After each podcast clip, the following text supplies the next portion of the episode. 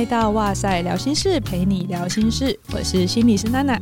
今天我们要来聊什么呢？就是要来聊跟长辈互动的这件事。因为我们的听众大概是二十到三十几岁左右，我的父母也差不多五六十岁，届临退休的年纪。常常我们发现说，哎，我们的频道会讲个人成长啊、亲子教养或是人际感情之类的议题，却很少分享到跟长辈们互动的这一块。可是前几天就收到我们听众传来一个私讯，他真的不知道要怎么样跟他们家的被互动，发现说，哎，这个组头好像可以找人来聊一聊，哎。所以呢，我就找了一位，就是我也是敬仰的学姐，每一位来都是敬仰的学姐 哦。她是钟玉琪临床心理师，她是乐林心理治疗所的负责人，她长期的投入长照的活动、演讲，还有心理的智商，也去英国读了音乐心理学，还把它应用在她的智商和团体当中。让我们先欢迎玉琪。Hello，我是玉琪。听他的声音，是不是觉得很有活力？他在老人间非常的有人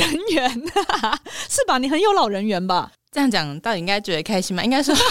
我们的工作里面除了长辈之外，就是其实我们一路上心里是有分专业嘛。所以我应该是从青少年以上到九十九岁通包，哇，就是全部通吃这样。但太小就不行，儿童不是你做的领域这样。嗯、其实我也很少做儿童的领域，嗯，我大概也是青少年，但是我好像没有像你到那么高龄的经验。我们就哇塞就是找各个有专业的心理师啊，或者是各个部分的专家来跟大家聊一聊这个议题。刚好就像我们刚刚说的，有听友的私讯来问啊，说。有时候啊，到了一个年纪，你开始出社会，有自己的家庭，或者是自己一番事业以后，你是一个独立的个体了。可是父母在亚洲的情况，常常还是会蛮多的摄入跟控制的，甚至是有时候变成我们好像反过来变成那个管父母的人，常常会觉得，哎、沟通不顺畅，哎，他怎么讲不听？比如说，怎么他常常抱怨哪里痛哪里痛，哎，又不去看医生啊，都劝不去啊，或者是。明明他们就是有一些吃饭营养上面的，好像也不太注重啊，可是又跟我们说啊，他要吃什么补品啊，就是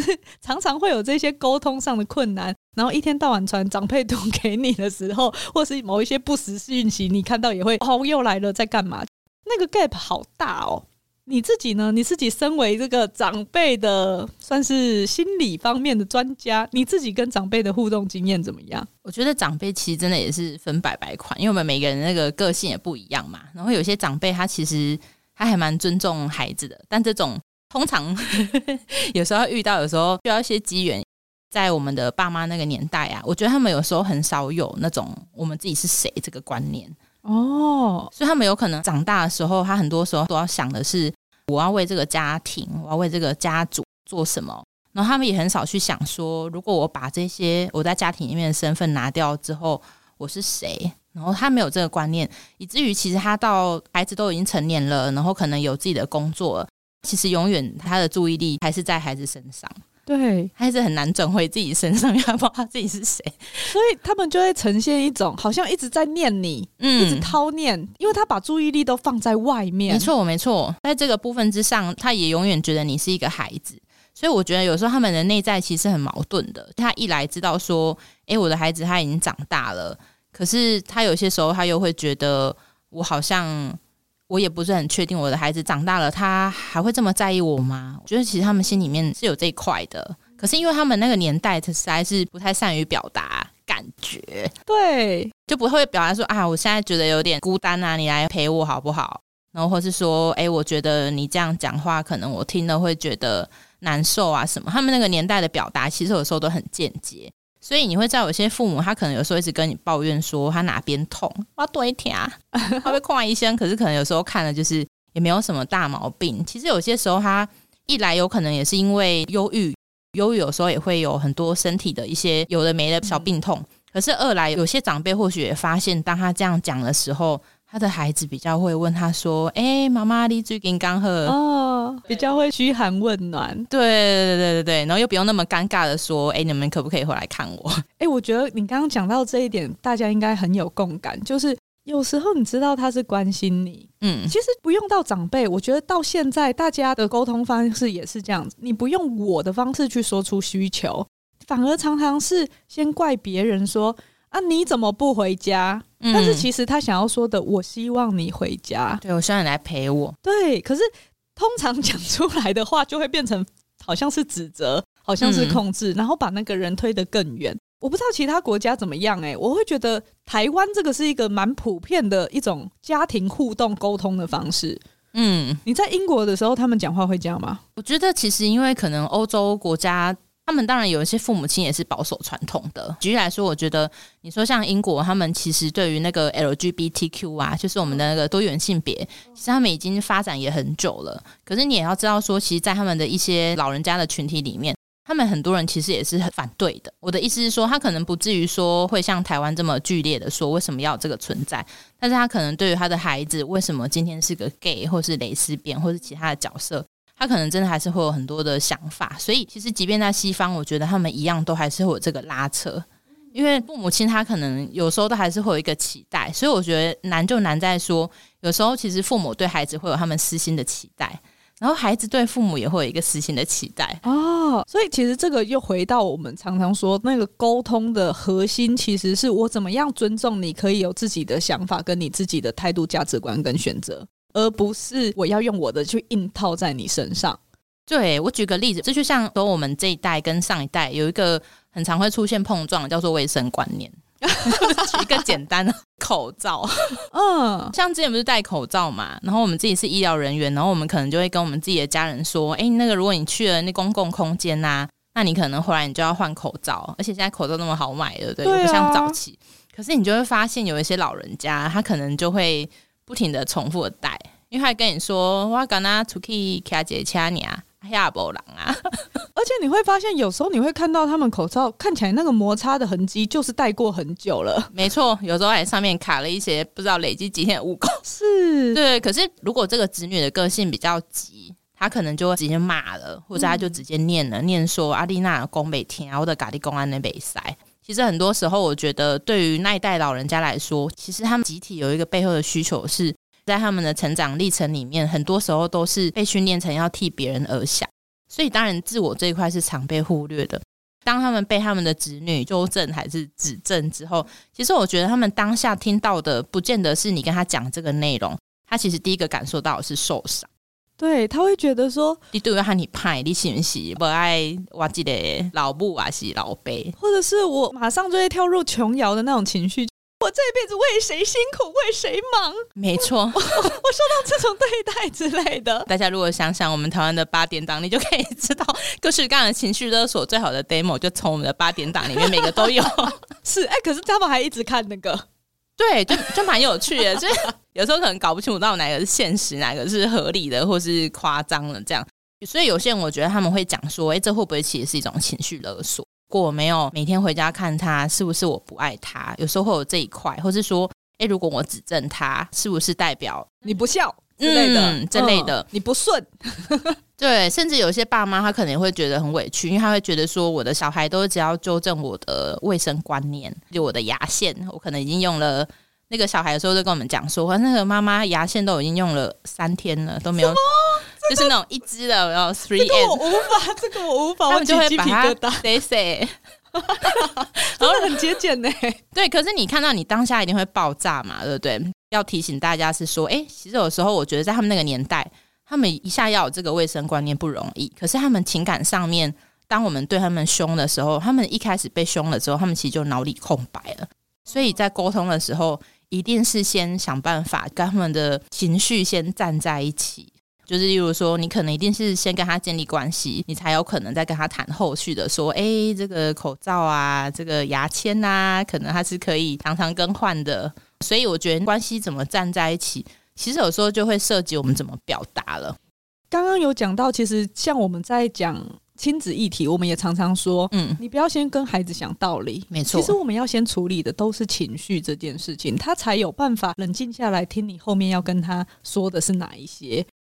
刚好就是有一个听众留言到说，他跟高龄的父母是同住。我觉得同住那个冲突可能就会 那个界限议题应该要更明显一点，不管是时间界限，还是空间界限，还是心理界限。对，哎，刚刚有没有听到？其实界限这个议题，它可以分很多的。嗯。那有时候有些人会跟我说：“哦，我有给你空间呐。”可是可能情绪界限是很容易丢在你身上的，所以我们自己要分清楚，说我到底是哪一个部分觉得被侵犯了，哪一个部分觉得不舒服，可以做一些调整。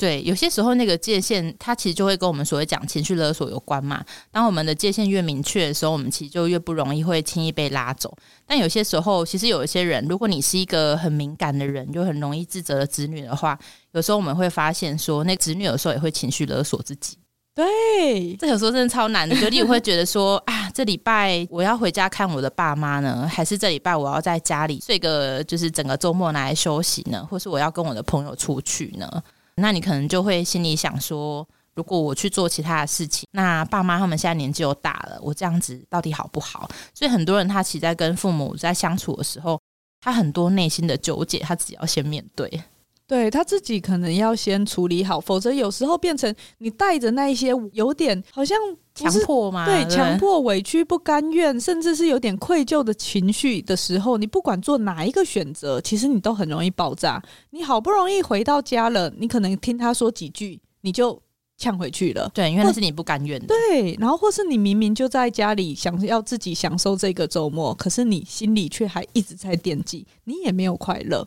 哎、欸，我觉得你刚刚讲一个重点，哎，这就是两个世代很不一样的地方。我觉得我们这个世代有一个觉醒，这个觉醒就是说，我知道我这么做，我的爸妈可能会开心，可是我也意识到我是我自己，所以我在我的优先顺序里面，我也选择可能我经营我的生活。可是我没有什么都符合爸妈的期待，不代表我不爱我的爸妈。我觉得这是一个很重要的概念。我觉得大家常常就是我没有符合爸妈的期待的时候。大家会忽略我没有符合别人的期待，我让他失望的时候，其实我自己也会难过的那个部分。嗯，有时候我们愿意也接纳自己会有这样子难过的情绪，其实是蛮重要的。对，刚刚讲了一个重点，就是有时候在跟那个父母亲在讲界限的议题的时候，因为他们那个年代没有嘛，所以当你今天开始谈界限的时候，其实有一些家长或是有一些爸妈，他第一个感受到的是我的孩子是不是在拒绝我。所以我觉得有一个很重要的一个再保证是让他们知道说，诶，我今天在跟你谈，说我为什么做了这个选择，但我还是非常的爱你，我非常的重视你们。我觉得这个概念是需要让爸妈知道的。诶，那我们刚好用这个听众的例子，他说，嗯，比如说，因为他的在家里跟爸爸同住，然后妈妈可能就已经离开了啦，所以也没有人去承接爸爸的某一些叨念跟情绪，这样，嗯，爸爸很少跟人互动，所以就只有这个人是爸爸说话对象。所以他就会一直耐着性子听他发牢骚，就是什么电视上的不干他事的，家里的什么他可能都会念这样子。但是他就会觉得说自己已经快撑不住了，到底要怎么样跟爸爸互动，或是调整自己的情绪？如果照你刚刚说的，该怎么办？我觉得这涉及两个层面呢。第一个是这个长辈，就是他的爸爸，他有没有其他的对象，或是他有没有其他的兴趣？因为如果一个老人家只有剩下在家里看电视这件事情，我觉得其实也是蛮辛苦。其实不管是不是那个年纪，每一个年纪，如果你就是生活没有一个重心的话，很容易好像就会这样。对，我也可以理解说，为什么这个爸爸会想要跟我们这个网友说话，因为他有可能是他唯一一个社交连接。可是你知道我们现在新闻就是上次看到的都是什么好消息？对，除非他只看大爱台之类的，就是一些唱圣歌之类的。对，否则大部分都是报一些让你觉得哇，台湾要毁灭了，台湾怎么发生那么多糟糕的事情的那种感觉。对，然后遇到选举的时候更不得了，尤其像我们之前选举的时候，就很常遇到那个小孩跟爸妈之间立场超级不一致，哦、是就开始会有一些冲突。嘿，所以我觉得应该是有一些重点哈，就是得跟界限有关。第一个是。说你在跟爸妈沟通的时候，如果你已经意识到你们的价值观有极大的落差，嗯，而且对方也是有些人是有弹性的嘛，可是有些人是非常固执的，那其实或许我们就要知道这个话题什么时候要止住，因为你既然你也重视这个家人，那我们的目的应该不会是要跟他吵架。不是要跟他争个输赢，谁对谁谁错，那个不是沟通的目的。对，你可以跟他谈谈你也可以接受的话题。那我觉得另外一个情况是，如果你当天你也觉得你很累了，你也不要勉强你自己说，哦，好像因为他是我爸还是我妈，或是他是我阿嬷，我一定要陪他讲话讲多久？因为这就回到你刚刚讲，如果今天这是勉强强摘的果子不甜，就你好像当下你勉强做了这个，你觉得道德上你应该这么做，可是你回去因为你委屈啦。然后你下次你要再跟你的爸妈讲话，其实你是会更抗拒的。是，有时候我觉得大家一被拉起来那些情绪的时候，很多人在沟通或互动的过程中，就会开始去翻旧账。没错，是超可怕的。然后把后面的霸掌就说：“啊，你上次也是跟我讲那个，你就一定什么都要念吗？”然后就开始啪就吵起来了。嗯。我觉得大家在这种状况下面的时候，像玉琪刚刚讲的，我们先评估我们今天电量有多少。我今天有多少的余裕可以去听他丢出来的这些东西。别人丢的情绪我不一定要接，嗯，但是我可以选择在我有力量的时候，稍微的去听听说他想要表达什么。我觉得这不光是对我们的长辈啦，就是对我们的不管是同事或是好朋友，像有些好朋友可能很善于抱怨，或是说甚至有时候对我们自己的伴侣，因为我觉得有时候假设如果当我们今天状态好，我们要听一个人说话，有时候听一两个小时你都觉得可以，可是有时候你当天你可能真的好累了，有一个做法是要让对方不会觉得这么受伤，然后你也不会觉得委屈的状态是，你也练习勇敢的把你的感觉说出来。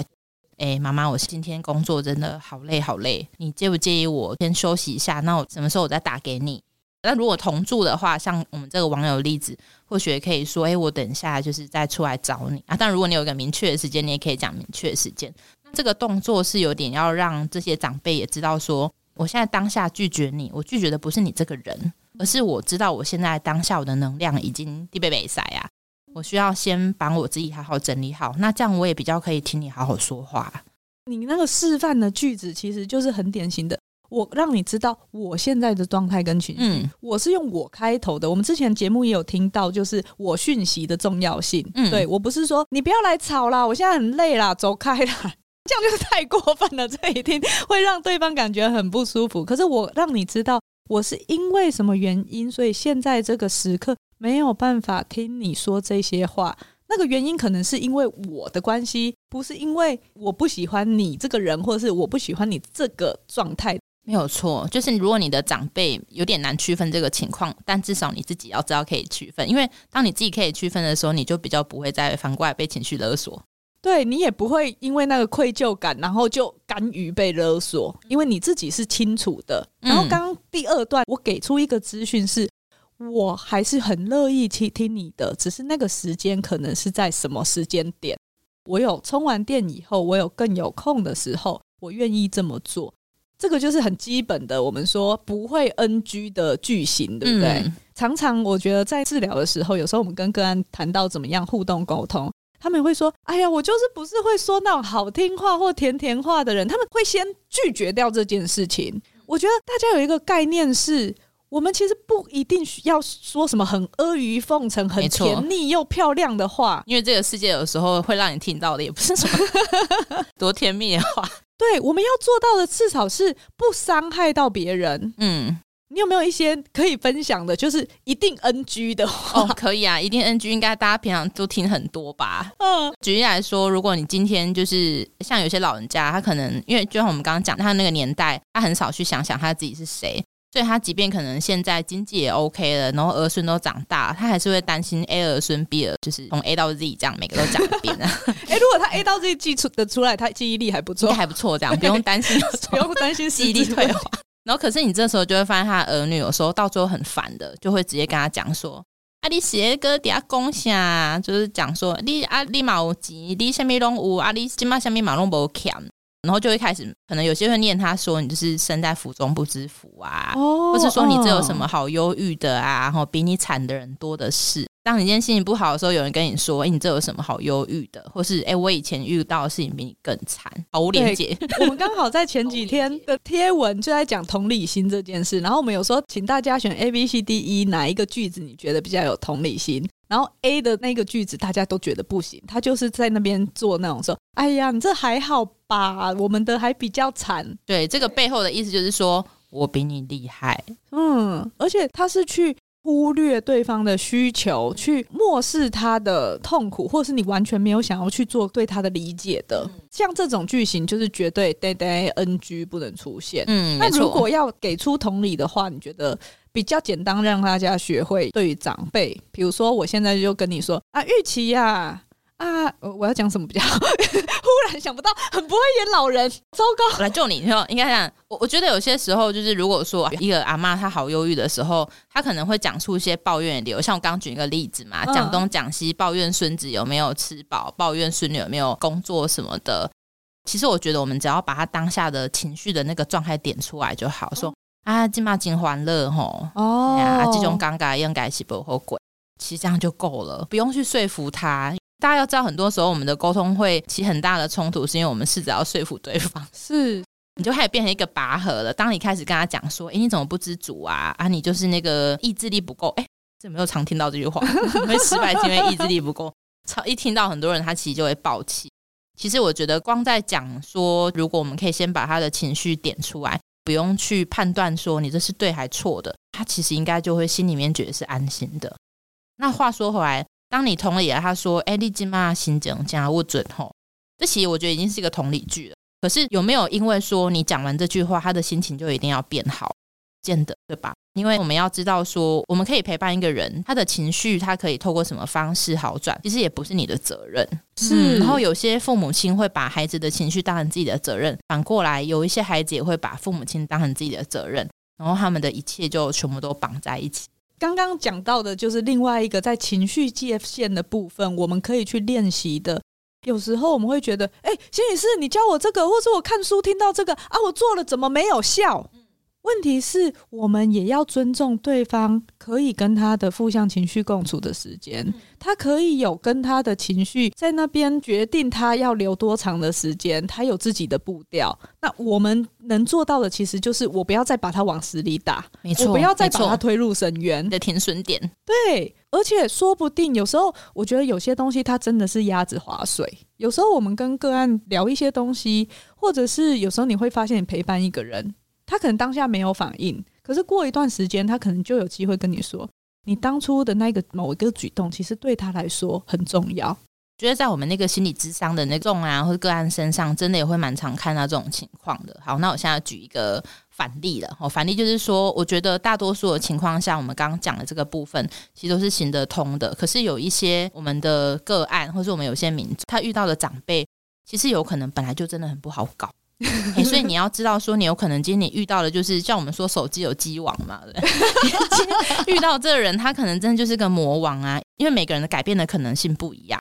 你有可能就是用了很多的同理，然后你也觉得你尽量去帮忙他了，可是他也有可能对你挑三拣四，甚至有一些会反过来攻击你，说你没有用啊。就像我们在一些常照的例子会听到说，哎，有时候子女都已经帮忙爸爸妈妈把吃的东西什么都整理好了，可是有些人他也不领情。他就是会一直挑，一直挑你毛病，然后或者是反过来说：“哎，你怎么这么不会赚钱？”等等的。觉得有时候也要考量，是说偶尔有可能有些人他遇到的可能是真的有点人格特质上面的一个扭曲。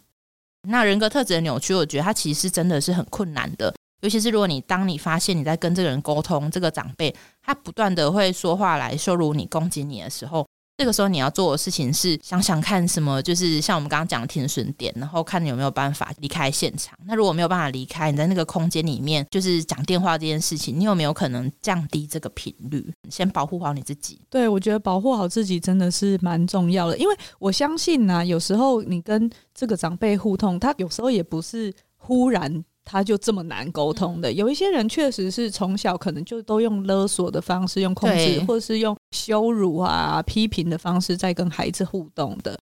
但是我刚刚也忽然想到，如果他以前是人很好，可是忽然变这样，大家要注意一下，他是不是有一些脑部的疾病正在发生？突然的性格转变，大家还是要带去看医生哦。没错，以前我们在带我们的那个心理师的学弟妹的时候，我以前都会讲一个比喻，我是说，我觉得人格的转变大概单种可能性，啊、当然这个大家听听笑笑就好啦。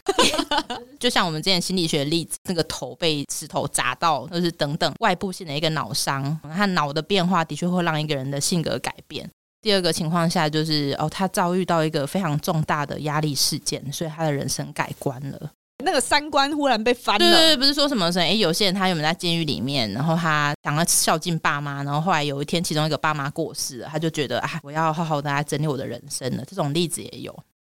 第三个情况就是当机，短暂型的被附身这种吼，那人格改变。不然我觉得除此之外，其实我们大多数的情况之下，我们的人格真的都是一个，在刚才那个三个例子之外，其实都是一个长久而稳定的特质。因为很多人他会跟我讲说，他现在这个年纪的老爸妈，其实从就像你说的，在他们小时候，这个爸妈就用一个很羞辱的方式羞辱他们长大了。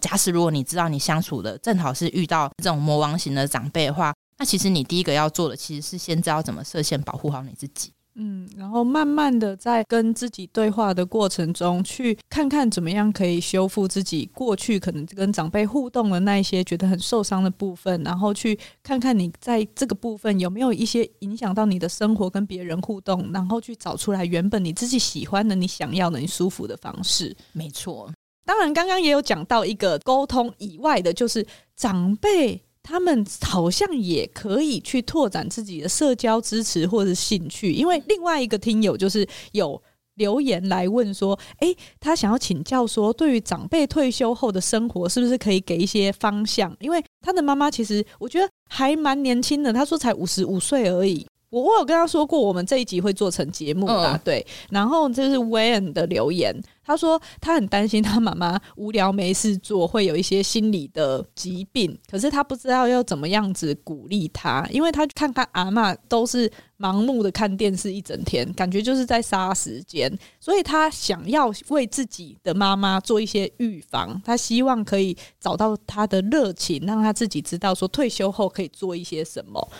可是。他也不知道自己身为子女可以怎么样去协助，在这个部分呢，或许你那边有没有一些资源，或者是有什么子女可以推动的方法？因为确实，我觉得在父母的角度，有一些人就觉得哦，我退休了，我就是要爽一阵子。对啊，我就是没有要做什么啊。可是我觉得近几年，因为随着高龄化，渐渐的媒体资讯啊等等的。大家这种观念好像渐渐比较退掉了耶，大家开始会想要去想说，哎，我人生的下半场到底要怎么玩？我要怎么安排我老后的生活？没关系啊，那个威尔，你你阿妈或是你妈妈应该不知道，就是你本人呐，应该有很多人都叫威尔。对对对，所以就是我觉得我们可以分两个面向来看，第一个就是说。威恩他自己很主动的，对于这件事有他的这样一个担心。那我们也可以去想一下，说，诶，这个担心，假使如果这个担心真的存在，其实威恩也是可以尝试的跟自己的妈妈讨论看看，他对于这个退休的感觉。他是有什么样的一个规划？因为我觉得其实有一些长辈他是有规划的，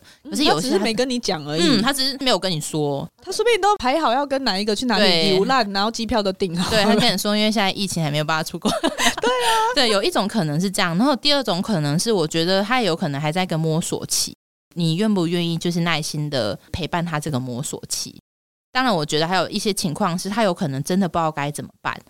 那不知道该怎么办的时候，我们的确就可以想到那资源，这就是回到长辈的面向了嘛。这个长辈他如果本身的个性是本来就喜欢跟人互动的，像外面有一些一些社团啊，或是像一些我们的据点啊，或是说像我们政府现在几乎每个县市都会有一些什么乐龄长青中心。自从长照二点零推动的时候，像我们家的阿祖啊，他就有去，是因为疫情才停掉，不然他之前都去乐龄那边上课，嗯，然后。他以前是没有念书嘛，没有读小学，他都学会写自己名字了呢，超棒的。没错，这有时候我觉得跟教育程度不见得有关，就是基本上只要他是乐意去拓展这个生活，乐意跟人接触，其实我觉得我们现在政府的资源真的蛮多的。我有听过七十几岁还是可以打网球，哇哦，身体真好，可能比我还好吧。所以我觉得，就是大家可以先去搜寻这些相对，我觉得，因为政府给的资源，它就是还是有补助。嗯，可是如果老人家他就是我们刚刚讲的这种是比较偏乐于跟人交际的嘛，嗯、但有一群就是比较不喜欢互动、害羞。我我觉得他害羞有分哦，有一些人他其实就是喜欢自己一个人，他不太喜欢跟人说话。可是有一些人他其实是他害羞，但是他其实也想要有人际接触，他只是不想要一次这么多。所以，像现在，我觉得，因为因应疫情，也有蛮多团体或是课程，甚至讲座，它是线上的。像我们之前那个上一年的是我跟当时的高雄长庚的共照中心，那时候是那个陈乃金医师，然后那时候我们其实合作做了一件事情，我觉得蛮有趣的，就是我们办长辈的线上心理团体。那你就会发现，甚至今天一个八十岁的阿桑。他可以自己开 Google Meet，哇，他可以，嗯，所以其实如果他有动机，你慢慢教，你有耐心的教个几次，其实他有动机参与，因为他在里面可能很开心啊，获得人际连接，他会很积极参加。没错，你说到这个，我刚刚想到一件事，就是因为当这些老人家，我觉得当然他看到我们这种相对年轻的脸孔也会开心啦。可是当他在上面看到很多年纪跟他相当或比他小的，其实我觉得。他们透过网络还是可以有自己的一个社交连接，这就回到说，你看哦，从有平板或是智慧型手机的发明之后，其实很多长辈很喜欢用 Line。对，赖都是长辈在用的。如果你家的长辈喜欢传长辈图，其实我觉得他有时候他们可是用那个间接的方式是，嘿，你有没有记得我？大概是这样子。嗯，而且像我的小孩出生以后，他们就会变成很习惯要跟我爸妈，因为他们人不在高雄嘛，他就会跟他们 FaceTime，就是很熟悉的一件事了。我觉得视讯好像渐渐也融入长辈的生活中。但我刚刚又想到一个，难免还是会有数位落差这件事情。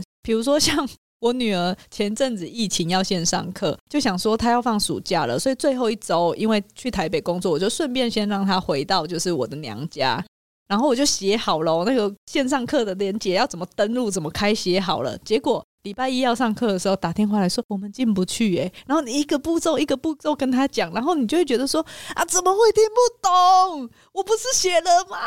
然后甚至是他就是搞半天搞不懂的时候，真的还是会爆气。你可以接受自己当下真的会爆气。我可以接受我会爆气啊，但是我就会同时又跟自己讲说，这是数位落差，我不能怪他们，所以我最后就跟他说，如果没上到也没关系，我就跟老师说。但是你会觉得觉得自己拳头一直硬了，一直硬了，所以就是尽管是心理师，我自己都知道要同理，可是其实有时候真的还是好难，所以也没关系，也没关系。哎、欸，我真的跟大家说，就是很多时候我们都说，到底可不可以生气，可不可以忧郁？其实人本来这些情绪，它都有它很自然存在的原因。包括我觉得心理师也是，心理师也有情绪。你遇到你的爸妈，或是说遇到一些长辈，他一直在跟你卢的时候，你会爆气，你会有这个情绪，这其实都是很自然的事情。我们也可以学着接受我们的情绪，不用去否定，或是觉得我们自己这样好像不好。然后我觉得刚刚嘉璇听到另外一个关键是说。因为他们跟你提这个事情的时候，已经是在一个时间线很紧的时候他们可能会需要事前的练习。我在猜，他们是需要 demo，然后最好当场有人，然后练习个几次。我觉得对他们来说，他们的学习资讯的历程真的比我们还长上一段时间，甚至需要写下来。对，所以你就会发现说，说我明明就白纸黑字写，我写上面的什么键，哦，滑鼠按右键跳出什么什么。可是他就跟你说在哪里？我找不到啊，我没有看到啊啊！这个步骤为什么跟那个不一样又不行的时候，你就整个 好哦。那我觉得我那时候当下是我可以觉察到我情绪，但是我练习的是我不说出伤人的话。没错，不说出 NG 的话。对，所以这这其实很重要。我们可以有情绪，我们可以也让对方知道说，OK，我现在需要一点空间，不然我们就到此为止。但是我不用因此就去贬低对方或是骂，比如说那一下。讲啊啊，这嘛袂晓哦，不需要这样。嗯啊，甚至有些时候讲出“哇那一下公”这个话，有可能是父母自己讲的，哇这是没晓啦什么的。就是你有时候听到也是会很心酸，对，那这时候说啊，不要紧啊，这不来的不简单啊，不然歇困节，但解气况买。但大家请接着我讲，这是在你没有时间压力的情况，像刚才那个嘉璇遇到的情况，就是通常那种很紧急的时候，的确我觉得两边都会比较辛苦。嗯，所以可能就变成，如果真的要使用这种。数位的资讯的东西，可能是需要提前 demo 的，或是让他们有个练习，而且步调一定是很慢的。对，就是可能练习要很多次，然后要让他自己操作。没错，没错，没错。我那时候好像就是 demo 让他看我一次，我好像太信任。他跟你说呵 SSI，可是就是如果他没有亲自做，就会开始出现一些他没有想过的困难。没错，因为看别人做都很容易。再回来到我们刚刚说的，就是长辈退休生活的规划这个部分啊，